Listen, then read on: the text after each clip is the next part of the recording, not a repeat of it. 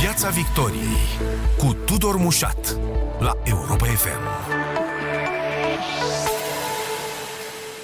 Bun găsit în Piața Victoriei, pe frecvențele radio, pe site-ul europafm.ro și pe Facebook. O discuție despre un subiect delicat astăzi, despre care autoritățile vorbesc cu destulă prudență. Este vorba de acordarea de facilități, ca să nu le spunem chiar privilegii, pentru cei vaccinați în raport cu cei nevaccinați în această dorință a guvernului de a impulsiona campania de vaccinare și de a ajunge la, la ținta stabilită. Asta Los Ceaba, președintele Consiliului Național pentru combaterea discriminării, este invitat în Piața Victoriei. Bun venit! Uh, bun găsit uh, și mulțumesc pentru invitație și uh, o zi bună pentru ascultătorii dumneavoastră.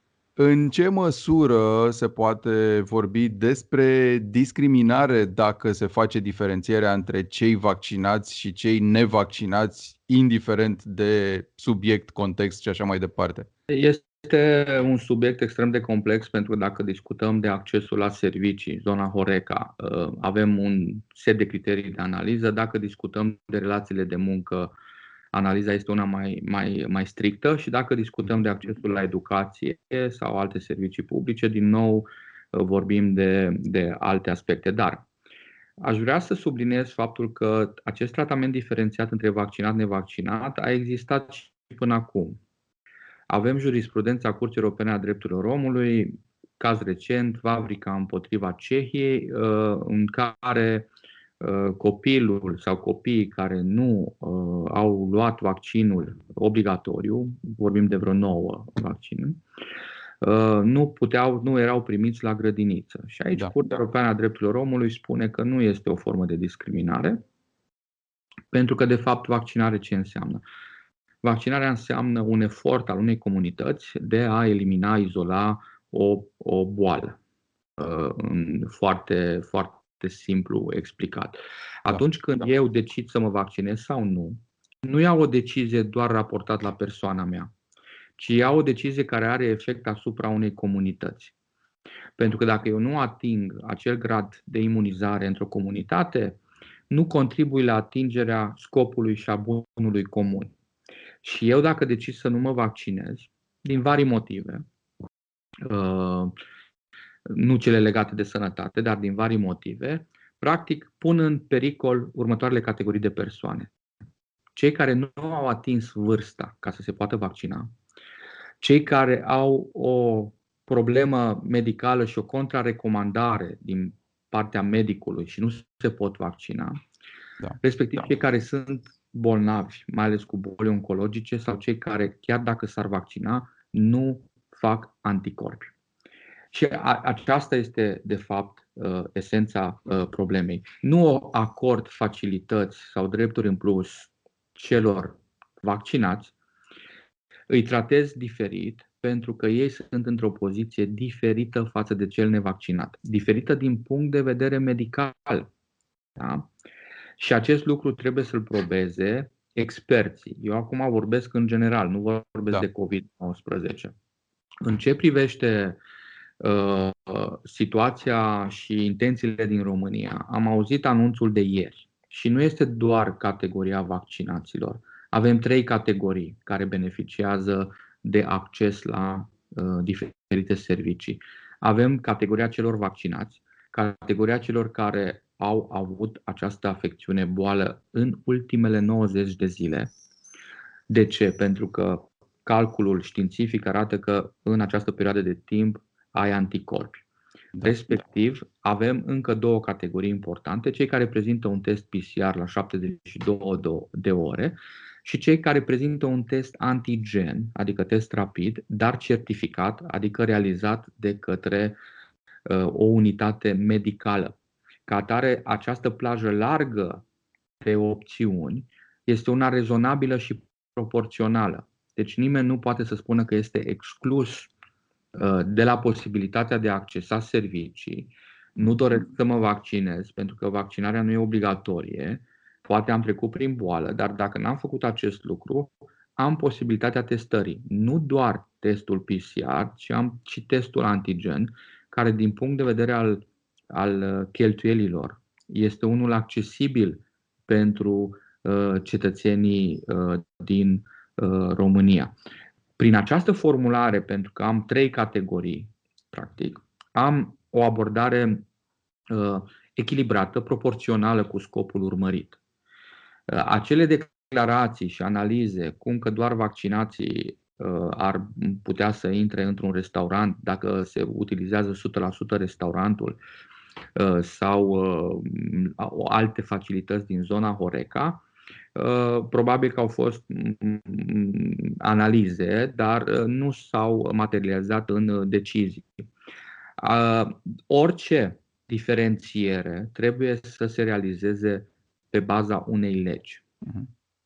Uh, noi avem o lege 55 din 2020 care reglementează aceste aspecte în domeniul economic, în, în domeniul educației și al muncii. În acest moment avem o sentință a Curții de Apel care spune că este legală decizia uh, Comisiei Naționale de Gestionare a Pandemiei, CNSU, dacă nu mă înșel, prin care face o distinție între vaccinați și nevaccinați la întoarcerea în România. Cei nevaccinați au obligația să stea în carantină 14 zile, cei vaccinați nu au această obligație. Da. Și avem o decizie de instanță definitivă și revocabilă care spune că este legală, adică nu este o formă de discriminare. Această măsură a fost contestată în instanță de către un cetățean român care dorea să se întoarcă din Italia și nu era vaccinat exact pe considerentele pe care le auzim uh, în diferite medii, cum că vaccinul ar fi unul experimental, că s-a realizat în șase luni, că este o încălcare a dreptului la viață privată și a decide asupra propriului corp. Asta vorbim în zona Horeca.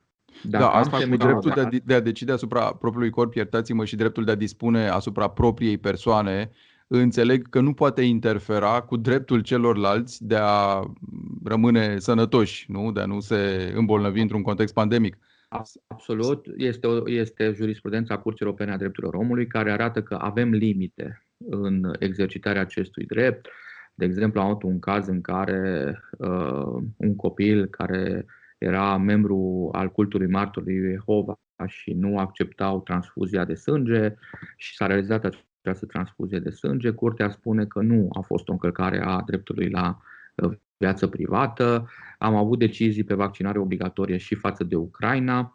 Și dacă uh, analizăm toate deciziile care sunt în Europa, în statele din Europa, ale curților constituționale în special și SUA, nu am găsit nicio decizie care să fi spus că este o încălcare a dreptului la viață privată atunci când mhm. statul a reglementat prin lege, a justificat obiectiv adică scopul pe care îl urmărește, asigurarea sănătății publice, și atunci când a realizat uh, această, această campanie de vaccinare într-un mod informat și explică ce înseamnă într-un mod informat. Aș vrea să mai spun ceva. Noi în Constituție avem prevederi care obligă statul să asigure sănătatea publică. Deci, uh, statul are o obligație pozitivă de a face ceva pentru asigurarea sănătății publice și angajatorul are această obligație prin Constituție să asigure la locul de muncă uh, sănătatea și protecția sănătății. Ori uh, aici aceste aspecte trebuie puse în uh, echilibru și trebuie să le dezbatem cu mult discernământ. Bun, acum pentru că pomeneați de sectorul Horeca, ca să extindem un pic discuția, cuvântul pe care îl folosesc uh, tot mai des autoritățile este experimental. Acest experimental ar presupune așa numitele proiecte pilot, să zicem așa, poate și în domeniul Horeca, dar mai ales al uh, întrunirilor publice, concerte, evenimente și așa mai departe. În ce măsură acest experimental uh, poate fi și el invocat într-o eventuală sesizare de discriminare? Adică mm, cineva poate să spună să aplice uh, conceptul de discriminare, mă gândesc, uh, inclusiv uh, acestui eveniment organizat cu titlu experimental. De ce nu mă lăsați pe mine cu titlu experimental? Sau până unde se poate întinde granița experimentalului astfel încât cineva să nu se simtă mm, exclus. Facem experimental cu vaccinații și probabil va apărea cineva care va spune, indiferent cât de experimental ziceți voi că faceți, e un concert uh, să zicem, cu o vedetă, vreau să particip și mi îngrădiți acest drept. Experimental înseamnă că vreau să testez da. Uh, o anumită situație. Vreau să văd dacă această categorie de persoane, a vaccinaților, de exemplu, sau a testaților, sau a celor care au crezut, trecut prin boală, că încă nu s-a luat o decizie, care sunt efectele unui astfel de eveniment. Am o transmitere dacă nu port mască și sunt doar vaccinați într-o anumită încăpere sau într-un anumit loc sau nu. Uh, a, și experimental înseamnă uh, un eveniment sau maxim două evenimente. Deci nu voi putea justifica evenimente uh, la nesfârșit experimental. Va trebui să iau o decizie într-un sens sau altul. Uh, s-au realizat astfel de experimente și în Spania, și în Marea Britanie, și în Olanda, și la evenimente sportive, și la concerte, și la alte evenimente. Ca atare, uh, nu văd aici, sincer, o problemă juridică, ceea ce nu înseamnă că nu poate să conteste în instanță oricine o astfel de măsură.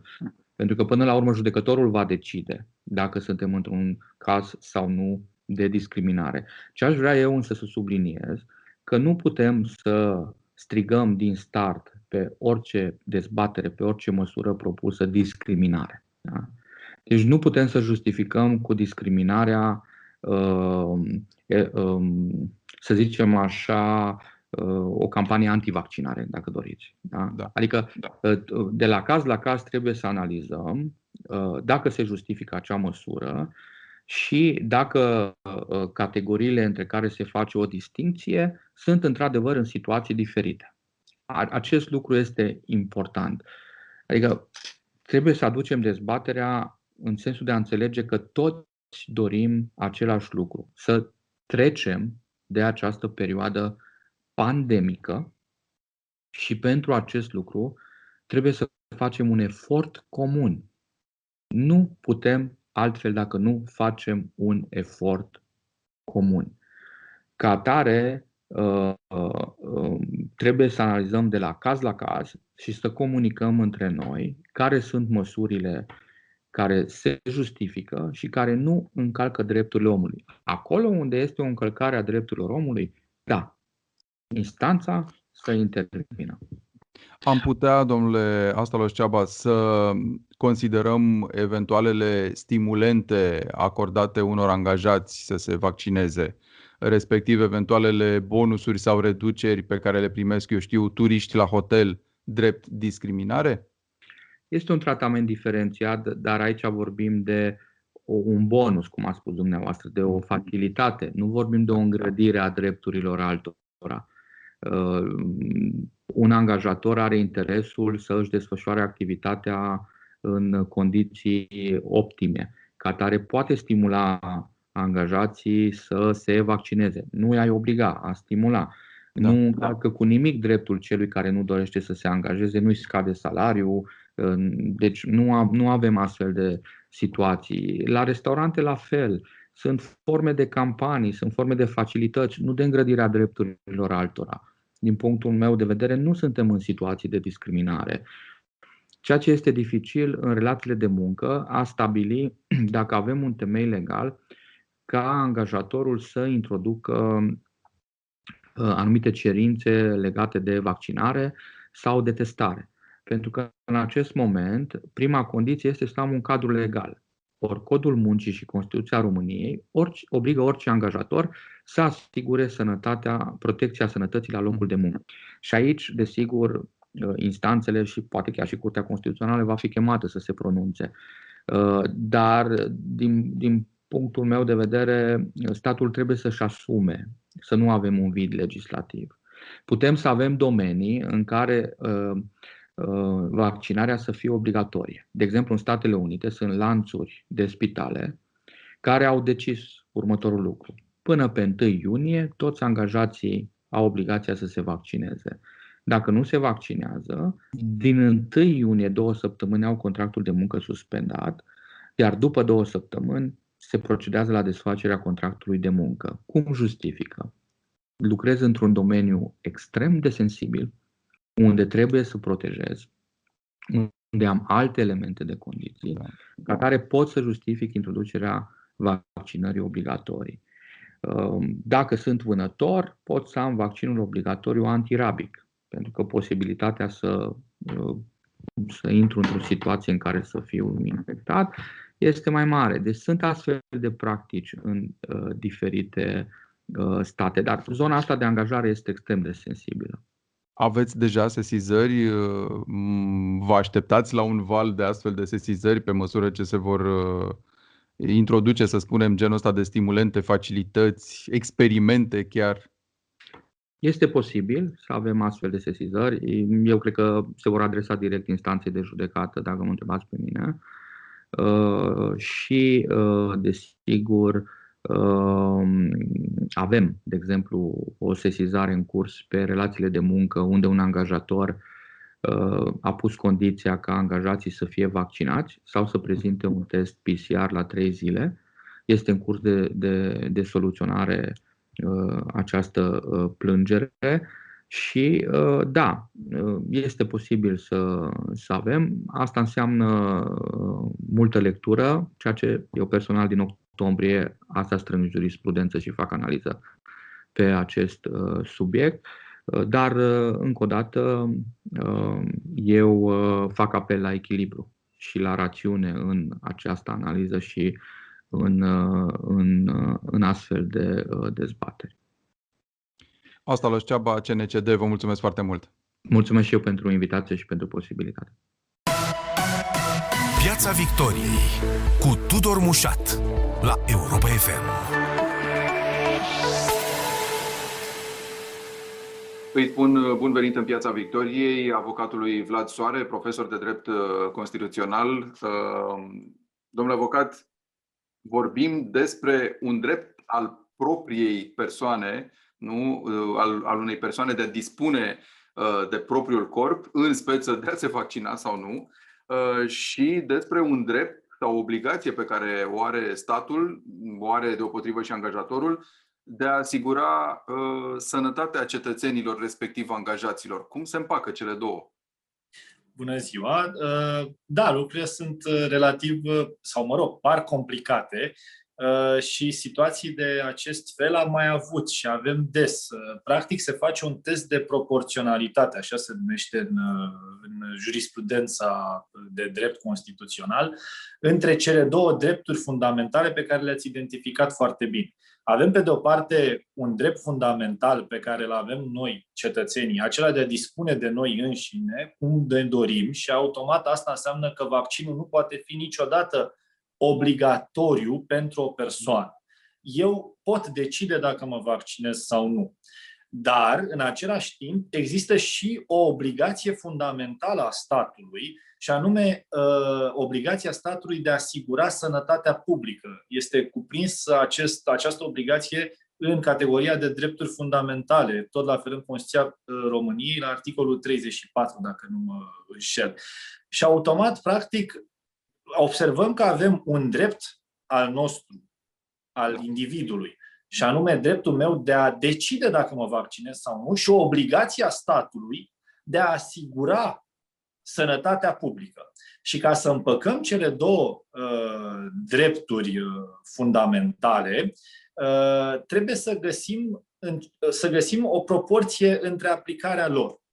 Uh, și aici proporția este relativ simplu de identificat. O persoană care este uh, vaccinată și automat imunizată ar putea să beneficieze nu de niște drepturi suplimentare, aici este uh, foarte important, ci yeah. de niște restrângeri mai puține. Pentru că noi acum, practic, nu suntem într-o situație de normalitate și de aici plecăm. Noi suntem toți într-o situație în care ne-au fost, niște, ne-au fost restrânse niște drepturi fundamentale, în baza articolului 53 din Constituție.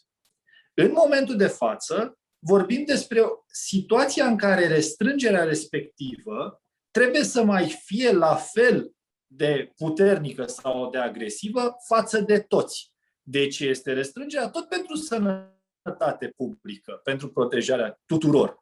Și automat cel care se vaccinează va beneficia de niște restrângeri mai puține.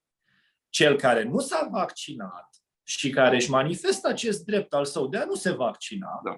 va fi nevoit să respecte în continuare acele restrângeri, nu pentru totdeauna, iarăși e foarte important, ci până când situația epidemiologică revine la normal. Da, acum apropo de asta, uh, i-am auzit pe mulți spunând am și eu dreptul să merg la plajă sau am și eu dreptul să fac turism, să merg la un hotel sau am și eu dreptul să merg la un concert. Acum, pentru că tot vorbeați de uh, drepturi versus mai puține restricții, pot invoca persoanele nevaccinate o discriminare sau pot ataca o astfel de decizie dacă lor, să spunem, nu li se permite accesul la interior într-un restaurant sau într-un anumit hotel care e doar cu persoane vaccinate sau uh, la un concert, de exemplu, experimental uh, pe care autoritățile vor să-l organizeze doar cu uh, persoane vaccinate. E vorba de un drept fundamental pe care ți-l încalcă cineva, că n-ai voie să mergi la plajă, la concert sau la un restaurant sau la un hotel? Mă bucur că ați pus această temă în discuție, pentru că uh, situația este cu adevărat uh, interesantă aici. Nu vorbim despre un drept fundamental de a merge la plajă sau de a merge la un concert. Vorbim de același drept fundamental, și anume libera circulație. În momentul în care uh, noi astăzi avem restrâns acest drept la liberă circulație, trebuie să înțelegem că avem restrâns toți azi, la momentul T0. Da. În momentul în care cineva se vaccinează, acea persoană va avea această restrângere mai mică, în sensul în care, cum a spus și dumneavoastră, poate să meargă liniștit la plajă. Cel nevaccinat ar fi discriminat în momentul în care i s-ar spune tu n-ai voie deloc să vii în locația respectivă. Cu alte cuvinte, îți interzic total accesul undeva. În schimb, n-ar fi o discriminare dacă s-ar spune cel care nu este imunizat, pentru a putea să se urce în avion, să meargă la uh, film, să meargă la o nuntă sau la un eveniment sau la un concert, trebuie să prezinte niște garanții că nu e infectat. Iar acele garanții pot fi uh, oferite prin, mă gândesc eu, un test. Și automat atunci uh, poți să găsești o variantă de echilibru. Dar în momentul în care îi spune cei imunizați au dreptul, cei imunizați nu mai au deloc acel drept, abia atunci intrăm într-o sferă de discriminare și de restrângere excesivă a drepturilor fundamentale. Noi am văzut că autoritățile vorbesc uh, destul de timid despre aceste idei, par mai degrabă că tatonează așa terenul. Um, vorbesc de posibilitatea ca de uh, evenimente experimentale, cum spuneam ceva mai devreme, ar putea să preseze mai mult, mai ales că există și această dorință de a atinge o țintă de vaccinați, să preseze mai mult, uh, au, au pârghiile să facă asta prin modificări legislative, astfel încât să acorde o umbrelă de protecție celor care nu primesc decât vaccinați la hotel sau la restaurant sau la concert. Uh, pot, pot avea pârghiile astea? În momentul în care restrângerile drepturilor fundamentale ar echivala cu o suprimare a dreptului fundamental, chiar și pentru o singură categorie, acea lege ar fi neconstituțională. Dar care e dreptul fundamental? Iertați-mă că aici iar ne întoarcem. Am dreptul fundamental să merg la concert sau am dreptul fundamental să-mi asigur, nu știu, întreținerea, să mă duc la cumpărături nestingerit sau să salvez uh, viața cuiva sau mai știu eu ce alte lucruri? Dacă vorbim, de exemplu, despre accesul la cultură, că vreau să merg la un uh, teatru, teatru de stat. Evident, uh, aici vorbim despre un drept fundamental care mi-ar fi suprimat dacă aș fi nevaccinat și mi s-ar spune n-ai nicio altă variantă să vii la un spectacol de teatru decât dacă te vaccinezi. Mhm. Asta ar fi o discriminare. N-ar fi o discriminare dacă s-ar spune ai voie să vii și tu nevaccinat, dar să-mi arăți un test COVID. Evident, ar apărea o diferență. Cel vaccinat ar intra liniștit, cel nevaccinat va trebui să vină cu un test. Dar dacă îi spui celui nevaccinat, n-ai voie deloc, mi se restrânge dreptul în așa fel încât îmi este suprimat. În schimb, dacă vorbim de evenimentele private, da. acolo nu mai vorbim despre drepturi fundamentale. Este exact ca atunci când vrei să intri într-un, într-o locație și nu ți este permisă. Știți că scrie la intrare, ne rezervăm dreptul de a ne selecta clientela. Pe niște criterii. Nu pot fi niște criterii discriminatorii, atenție. Dar totuși, operatorul privat se poate proteja și să spună, domnule, mi-am selectat clientela în baza acestui criteriu. Dar o lege care să permită o astfel de chestiune mi se pare neconstituțională. Mi se pare că merge un pic prea departe. Bun, uh, stau și mă gândesc la cei care vor spune e tot discriminare sau mi se încalcă un drept și dacă mă pui să arăt dovada de vaccinare și dacă mă pui să fac un test cu nu știu câte ore înainte și dacă mă pui să-ți arăt că am trecut prin boală cu 90 de zile înainte și așa mai departe. Cineva, mă gândesc, poate să spună nu vreau să îți furnizez niciuna din aceste informații sau nu vreau să fac niciuna din aceste activități care implică propria persoană. Și atunci eu vreau să fiu cel care sunt uh, nevaccinat, netrecut prin boală, netestat și așa mai departe, vreau aceleași drepturi.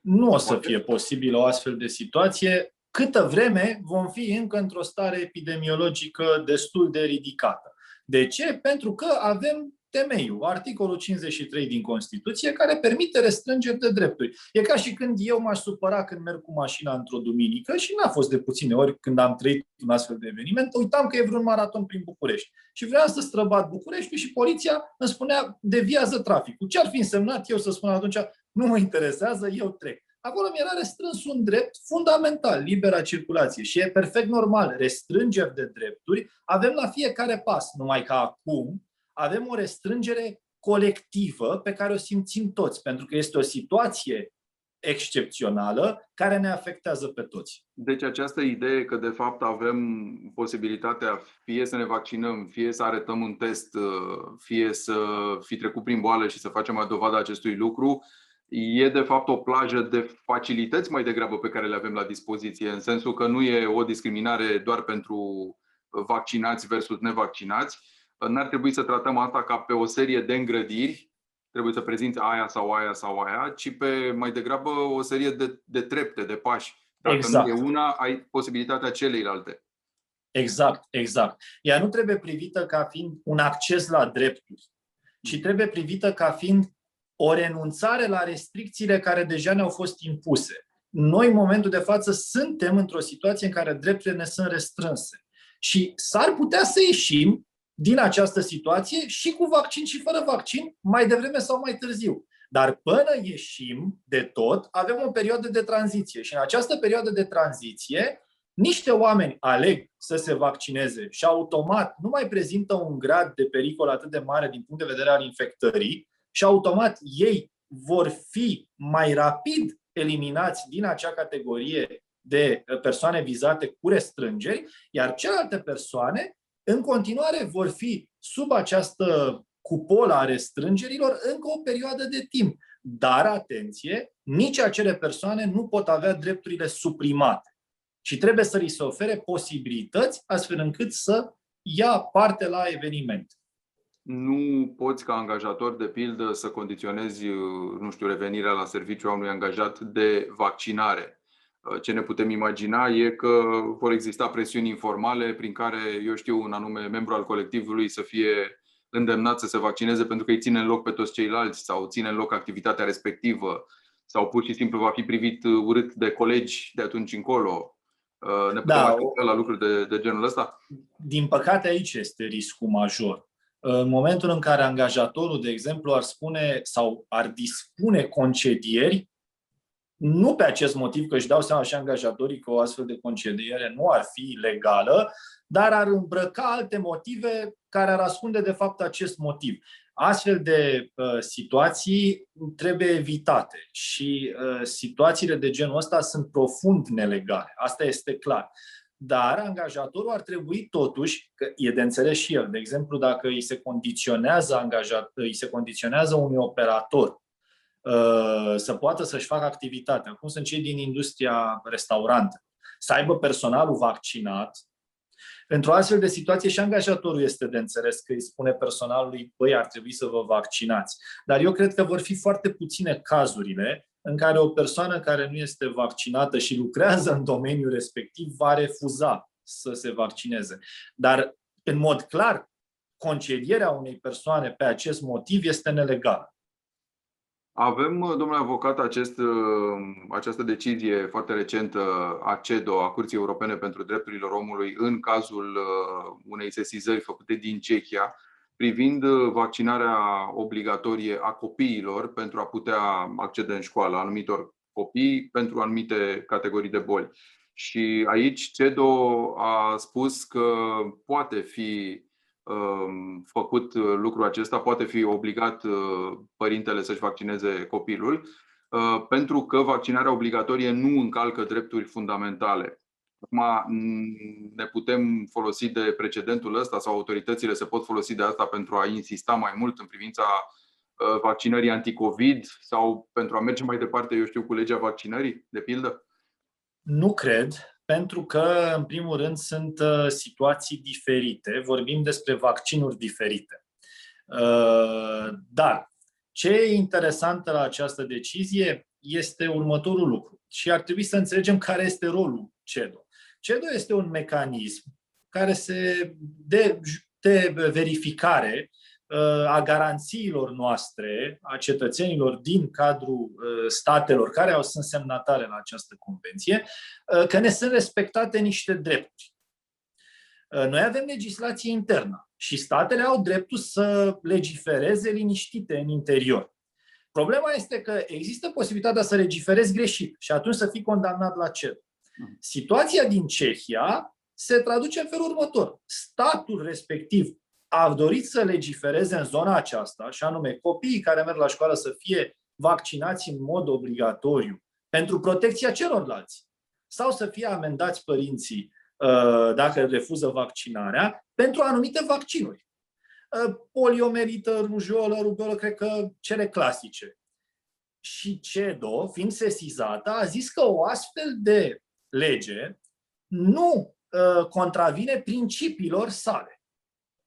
Acum, ce înseamnă asta? Nu înseamnă că vaccinul a devenit obligatoriu în Europa, ci înseamnă că statele care ar dori să legifereze similar cum a făcut Cehia, o pot face. Asta este efectul acestei decizii. Dar cu mare atenție, că nu o pot face uh, într-un mod foarte abrupt și foarte agresiv. Și automat aici, practic, vorbim iarăși despre, despre o situație de proporționalitate. În ce da. măsură vaccinul COVID, care ni se aplică tuturor, reprezintă o situație similară cu situația respectivă. Mie mi se pare că analiza trebuie făcută mai profund astfel încât să ajungem la o concluzie. Asta ar putea fi subiect de nouă sesizare sau pur și simplu se poate face o analiză pe baza deciziei precedente? Eu cred că ar trebui făcută o analiză, ar trebui făcută inclusiv studiată jurisprudența noastră a Curții Constituționale pe domeniul ăsta, pentru că există, ar trebui studiată și jurisprudența CEDO pe domeniul acesta și trebuie analizat în ce măsură și această situație, vaccinarea obligatorie privind COVID, ar putea fi necesară într-o societate democratică. Pentru că aici se, se reduce tot. Și trebuie analizat. Să vă ofer un răspuns acum e greu și mie. Dar clar situațiile nu sunt identice astfel încât să spunem, gata, avem acolo o hotărâre. Și iarăși ar depinde de uh, alegerea statului român, dacă decide să legifereze în acest sens. Domnule avocat, mulțumesc foarte mult. Vă mulțumesc foarte mult pentru, pentru invitație. Piața Victoriei cu Tudor Mușat la Europa FM.